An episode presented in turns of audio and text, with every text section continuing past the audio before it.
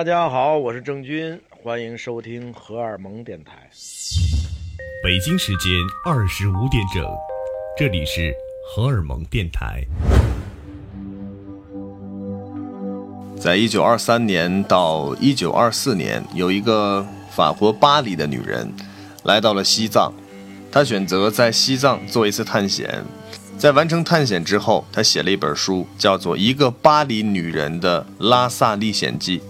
在书中，她有提到过这样一个地方：当她横跨了一个山脉，她发现有河谷、有平原、有草地、有村庄，仿佛这一切的一切。像人间天堂，像梦境一样。这名女子告诉大家，当地人称这个地方为香格里拉。后来这本书成为了畅销书。这个女子也被称为第一个进入西藏的欧洲女子。后来有大批的年轻人，欧洲人来到了西藏，寻找书中所提到的人间天堂。到底哪里才是香格里拉？可是他们找到的地方众说纷纭，没有人知道自己找到的是不是书中所提到的人间天堂。欢迎大家收听荷尔蒙电台，这里是音乐旅行家，我是白松。今天我将带着你走进这个美丽的人间天堂——香格里拉，去寻找你我心中的日月。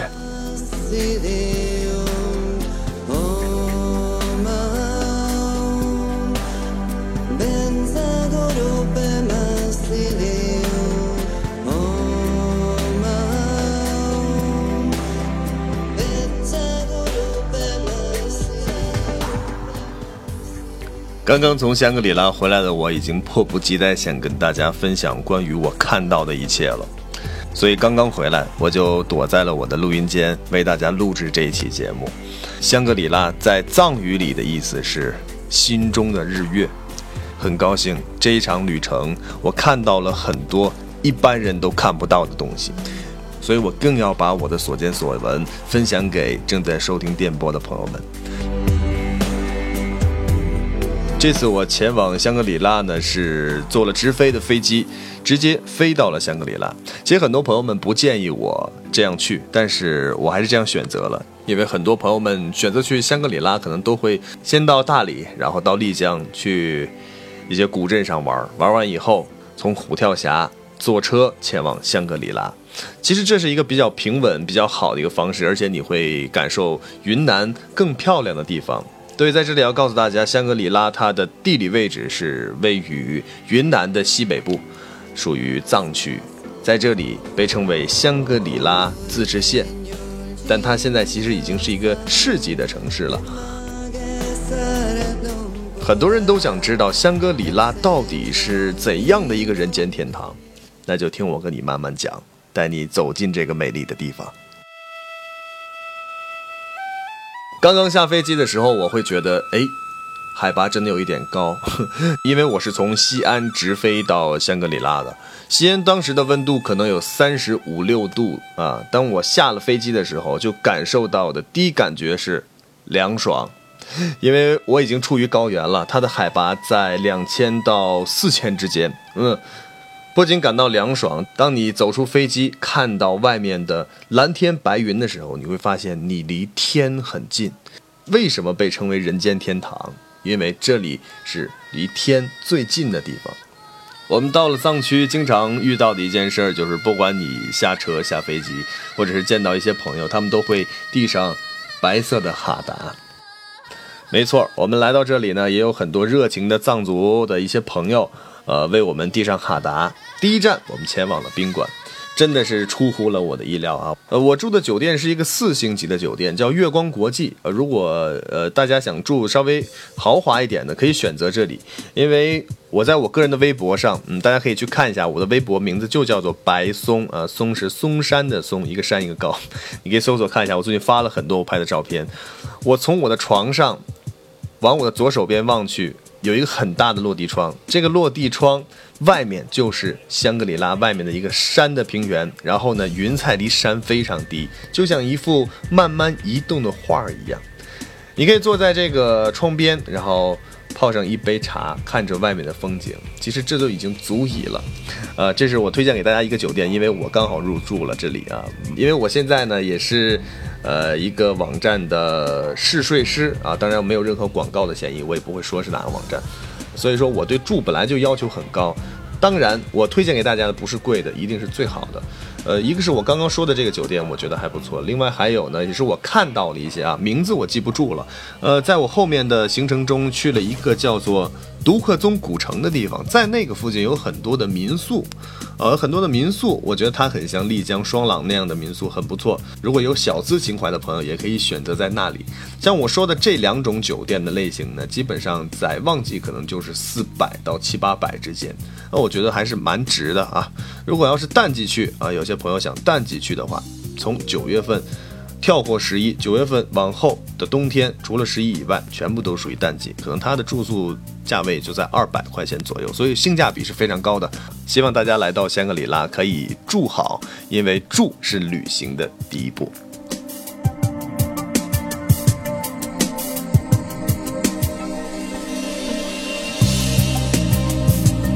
早晨起来，这个温差只在十度左右，夜晚也是十度。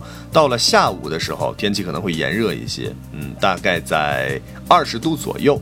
但是它的风一直很大，所以我一直穿的都是外套啊、牛仔衣这样的服装。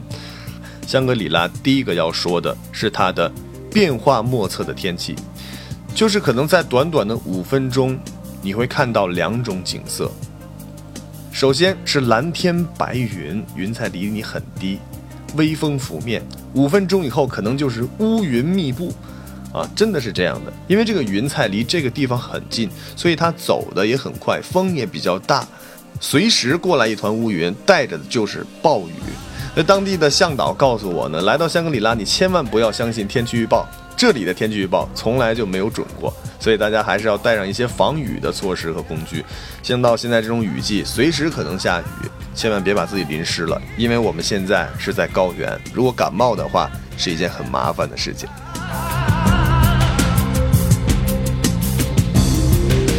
来到香格里拉，我去的第一个地方是一个寺庙，因为我们知道这个藏区藏族的同胞们，他们信奉藏传佛教，一个非常。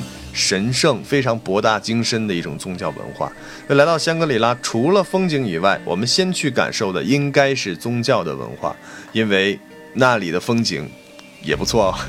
呃，这个寺庙的名字叫做松赞林寺。松赞林寺啊，当我走到松赞林寺的时候，我都不知道我是该往前走还是该往后走了，因为我的面前是整个一个山坡上面盖的一个很大的寺院群，那我的身后。是一片湖泊，它的名字叫做拉姆措湖。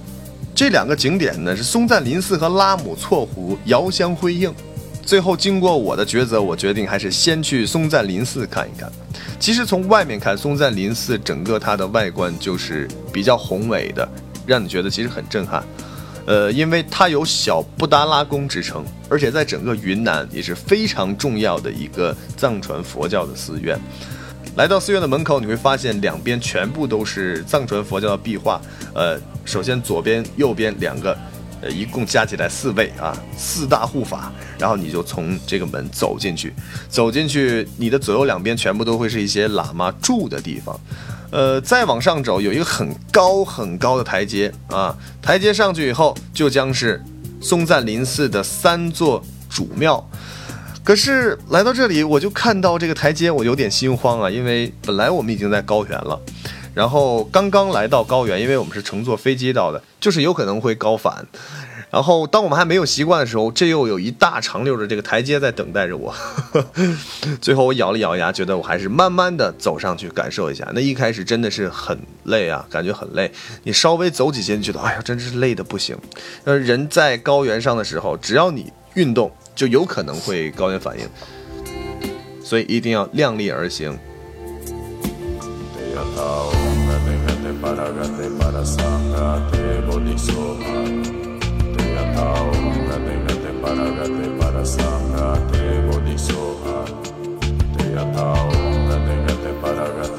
我一点一点一点的爬到了这个台阶的最高处，看到了这个三座主庙。来到庙的门口，我看到了一个景色，就是天上盘旋着非常非常多黑色的大鸟。我就问这个当地的朋友，我说这个是属于什么鸟？然后有一位朋友告诉我，他说这个是属于鹰啊，是是吃肉的。为什么出现在这个地方？是因为离这个松赞林寺不远的地方啊，有一个天葬台。我想天葬大家应该都知道，这是藏族同胞非常呃高的一种葬礼，就是天葬。天葬就是把自己具体的。具体内容我就不在咱们的节目中讲了，但是大家可以去百度一下什么叫。如果你不知道，大家可以去百度一下什么叫天葬。我想大家一定都知道。呃，离松赞林寺不远有一个天葬台，所以这些鸟就是一直会盘旋在这附近。哇，我觉得这真的是非常震撼的一景啊！大家想看照片的话，也可以去我的微博，微博叫白松，你搜一下看一下。我也拍了很多的照片，这些大鸟。然后后来我定了定神啊。选择了这三座寺庙中中间最大最高的这一个寺庙，然后走了进去。我之所以选择它，是因为它的里面一层在做法事，我不知道是法事还是在诵经，总之是有很多人在诵经，同时呢还有一些呃很神秘的这种乐器的声音啊，我就走了进去，但是它是用布挡住的，你看不到它的大堂里面，你直接要沿楼梯走上去，然后绕着它一圈儿。藏传佛教它讲究的叫做轮回，所以你要顺时针的，不管你是游览景区也好，还是去任何地方也好，你一定要顺时针的去走。所以说，走进这个寺庙的主殿，呃，它也是一个三四层楼高这样的一个地方，所以从左边上，然后最后从右边下来，啊，这也是一个轮回。尊重当地的习俗啊，我们到哪里都要尊重当地的习俗。同样这。同样呢，这也是为自己加持啊！漫步在这个寺院里的时候，你可以看到你周围两边各种各样的这种有唐卡也好，各种壁画也好，真的就像是一个艺术宝库一样，各种各样的，非常非常的漂亮。而且再配上整个一楼大厅的这种呃诵经，你会觉得这个地方庄严而神秘。有些地方是比较暗的，透过窗子上的木雕射进来一些光线，垂直进走廊里的时候，你觉得这种场景啊，真的是很神圣，又带着一种神秘，让你不禁的想融入其中。因为这个主殿是三座主殿中间的这个殿，而且它是最高的，所以我一定要带大家去这座殿的露台最顶去看一看。啊，来到最顶端，它真的是一个很大的露台，而且我们知道藏传佛教这个一般寺庙的上檐啊瓦的地方全部都是镀金做成的。当我来到这个露台往下一看的时候，仿佛置身在一个金光灿灿的宫殿。刚刚我还没有走进松赞林寺的时候，仰望整个这片寺庙，我现在已经站在了最顶端来往下俯瞰，呃，对面呢就是拉姆措湖的全景。我一看这个。景色是非常的漂亮，而且远处呢有山谷，天上呢就是白云，周围呢是金光灿灿的各式藏传佛教的一些胜利床啊、祥林法轮呐，嗯，你不经常可以看到两只鹿面对面，然后中间会有一个圆形的轮盘啊，这个就叫做祥林法轮，在藏传佛教你经常可以看到，因为它是藏传佛教寺庙永恒的标志啊。后来我问了一下。呃，布达拉宫和这个小布达拉宫松赞林寺嘛，啊，他们两个之间的不一样点有一个就是很有意思，布达拉宫相对的是土地，而松赞林寺相对的就是这片湖水。呃，每到这个重要的时节，所有的僧人会围着这个湖，然后一起诵经啊。你想这是什么样的一个场面？呃，我找了湖边的一个椅子，坐在这里，沐浴着阳光，然后呢，看着远处的景色。远处有很多的动物，比如说有这个鹅啊，有鸭子非常多，还有一些水鸟。碧波湖水形容的就是这里，因为它水非常清澈。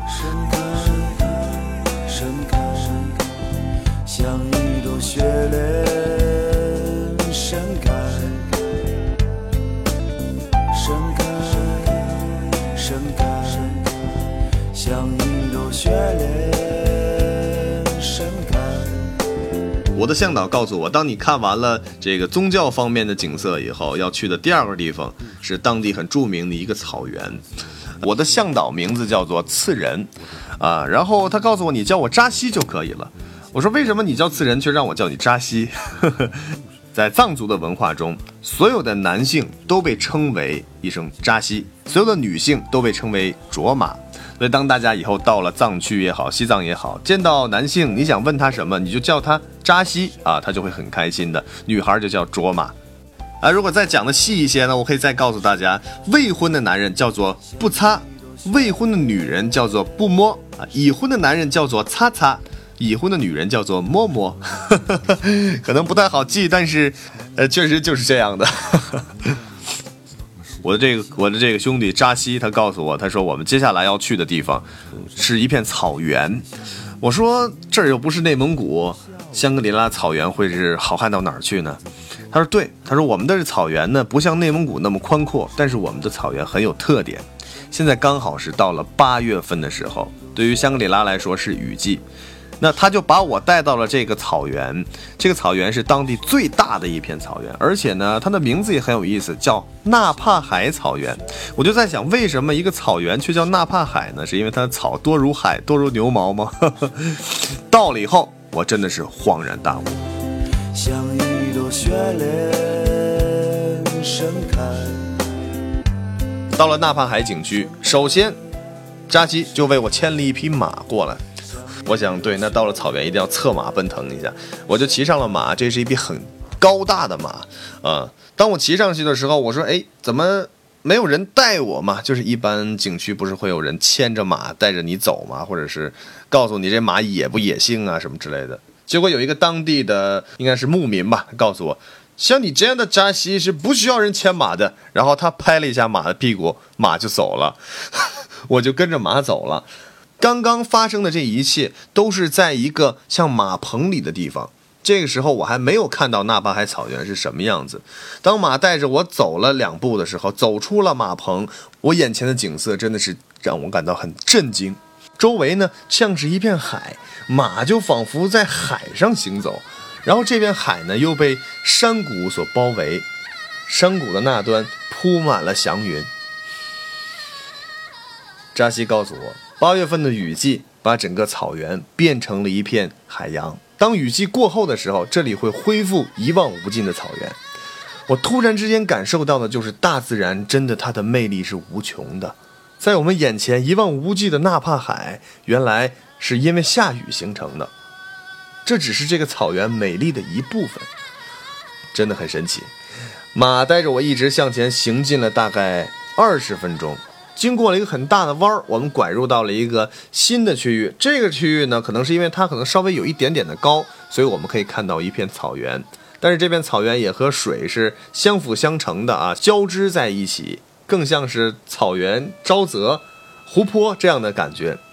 我们就来到这里下马啊，和我的几个朋友在那里拍照，因为天实在是太漂亮了。远处依稀可以看到有一些牦牛啊，我记得印象非常深刻，有一只很。白色的大的牦牛，但是我们不会过去跟它这个互动的，因为这在这里所有的动物都是有一些兽性、有一些野性的，那尽量不要去增加不必要的危险。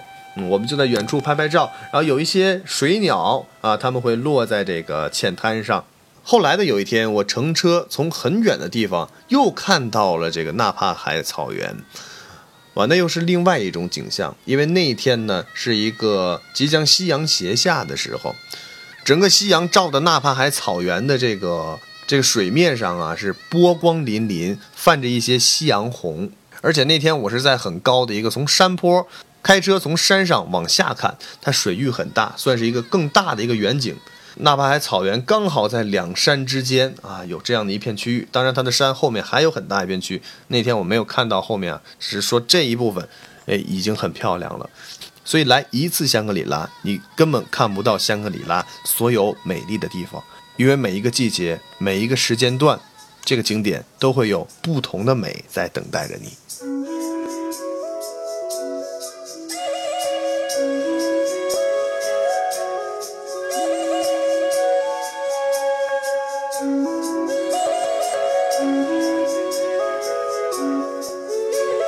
下面我要带大家去的这个地方，可就真的不简单了。刚刚我说的这些美丽的景色，它都称不上是五星级的景区。在香格里拉，只有一个地方是五星级景区，它的名字叫做普达措国家公园。呃，什么叫国家公园啊？我们在身边有很多国家森林公园呐、什么国家这些公园那些公园，这都不叫国家公园。呃，你应该知道美国黄石国家公园，国家公园的名字和它的意义，重点是在于保护啊，所以普达措国家公园是中国第一个国家公园。我当然很兴奋、很激动，要带着大家去一饱这里的美景。普达措国家公园，它的这个地理位置呢，是位于三江并流这个世界自然遗产的中心地带。这个香格里拉最重要的美，在普达措全部都能展示得出来。来到这里，有不停的班车会带着你在景区里面走。班车呢有三站，这三站代表着三个非常重要的景点。呃，一个叫做蜀都湖啊，是一片湖。这个湖上当然你也可以去泛舟。第二个景点叫做米里塘，这个米里塘呢，它相当于是一个高山草甸啊，有这种高原牧歌这种感觉。呃，有小房子，然后有一些藏民在这个地方放牛，高山草甸，视野非常开阔。第三个景点是普达措国家公园必去的一个景点，它叫做碧塔海，算是在一个高原区域上面的一片海，因为水域比较大，所以被称为海。在这个地方，我见到了我最爱的一个景色，那也是我心中对香格里拉全部的认知。我在来到这里的时候，我认为那应该就是我心中的香格里拉。在碧塔海，我找到了。碧塔海，因为我们要环海走很大一个弯儿，然后在刚刚进入碧塔海要拐一个很大的一个环形弯儿的时候，左手边是碧塔海的海域，右手边呢便是一个山谷平原沼泽，这片沼泽上长满了青草，同时又长满了格桑花，远处呢一个有坡度慢慢起伏的小山丘。有几匹马在那里吃草。面对我的是一条蜿蜒而来的小溪。我当我看到这样的景色的时候，我知道这就是我心中的香格里拉。于是我盘腿而坐，就坐在这里看着这样的一幅景色。到那个时候，你知道人已经不想拍照了，因为你只需要的是融入在这片景色中，然后用你的脑海记忆你所看到的一切，因为照片已经。无论你是单反、相机、GoPro，所有东西无法真实的记录你面前的一切。你只想多给自己一点时间，融入到这份自然当中来。因为在普达措国家公园，为什么保护的这么好？这与藏传佛教有关。因为藏传佛教讲究崇拜自然、敬畏生灵、慈悲平等、积善成德。每一个藏族的。同胞，他们都是非常尊敬自然的，人与自然的和谐共处。他们认为一切都是有因有果，一切都是一个轮回。每一个大自然中所存在的东西都有它存在的意义，同时它也是富有生命的。藏族人千百年来与这些一花一草、一石一木，整个大自然里所有的东西成为了朋友。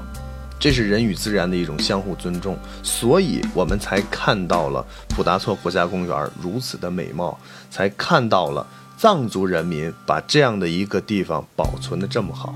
为什么这里叫香格里拉？我觉得与藏族人的宗教信仰是绝对分不开的。在普达措国家公园，你会发现它这里的厕所基本上都没有建，而厕所在什么地方呢？可能厕所是一艘船。啊，停留在河上的一艘船，然后你的这些排泄物粪便会随着船直接带走，因为为了保护这个景区，他们连盖一个厕所、做一个下水，他们都不愿意，因为这就是对自然的一种破坏。所以你能感受到藏族人民对自然的一种崇敬吗？所以说这一次的香格里拉之行给我最大的感触之一，就是人与自然的和谐共存。其实，人如果真正的崇敬自然、尊敬自然、了解自然、懂得自然的话，我们的地球可能会变得更好。我觉得我们大家生活在这一片城市当中，已经把能破坏的都破坏的差不多了。我们已经让城市变得与自然越来越远，现在还有那么多原始的没有被发掘的地方，也在一点一点被摧残。而在我们的身边，就有这样的一群人，用自己的信仰来尊重自然、敬畏生灵，这是我们需要学习的。在藏区，你可以看到很多藏族人，他们可能看起来在你们看来可能是脏脏的啊，呃，皮肤黝黑，脸上布满了皱纹，但是通过他的眼神，你可以看到一份简单，一份真诚和一份爱。其实不是在针对谁，而是当下我们所生活的这个环境就是这样。我们城市里的年轻人已经有太大太大的压力，这个社会给了我们太大的压力。而就当我们面对这一片美景的时候，仿佛我们的脑海好像还在顾虑着什么，好像有一些人还在把自己的手机拿出来，哎，我要看看我的微信是不是又有人跟我讲话了。有些人又会接一个电话来谈他的业务。城市人不懂得给自己一点时间。就连这样最好的一个机会，他们都放弃了。而每次当我看到藏族人的眼神和我四目相对的时候，我最大的感触是，我的心灵被净化了。可能只有一个眼神，就可以净化你的心灵。好了，今天的节目就先到这里了。下期节目我将带大家继续向前走，我们带大家去藏传佛教的四大神山之一——梅里雪山。这是一个人类从未攀登上去过的一个雪山，至今很多事情还是一个未解之谜。另外呢，我还带大家去看看那里的神奇的一个自然景观，等等等等。下期节目我们再见。这里是音乐旅行家，最后跟大家分享一首歌曲，因为今天呢也是七夕情人节啊。今天呢自己一个人，跟在收听啊此时此刻在收听电波的朋友们一起度过这个节日。最后一首歌曲来自。郑钧老师的私奔，好吧，因为郑老师也是一个喜欢藏传佛教的这样的一个呃哥哥，所以最后一首歌选他的私奔。我梦寐以求是真爱和自由，对于我来说，一切归零，重新开始。下期节目音乐旅行家，我们再见。把青春献给身后。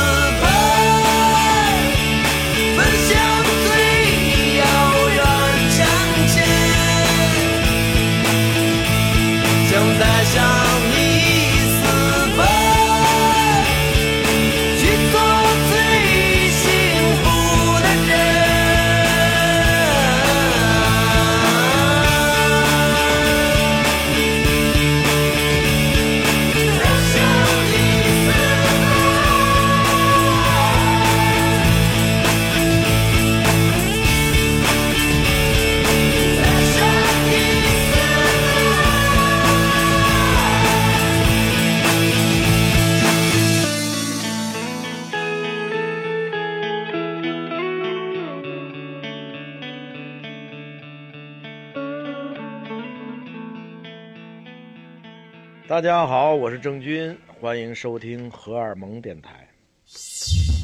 北京时间二十五点整这里是荷尔蒙电台。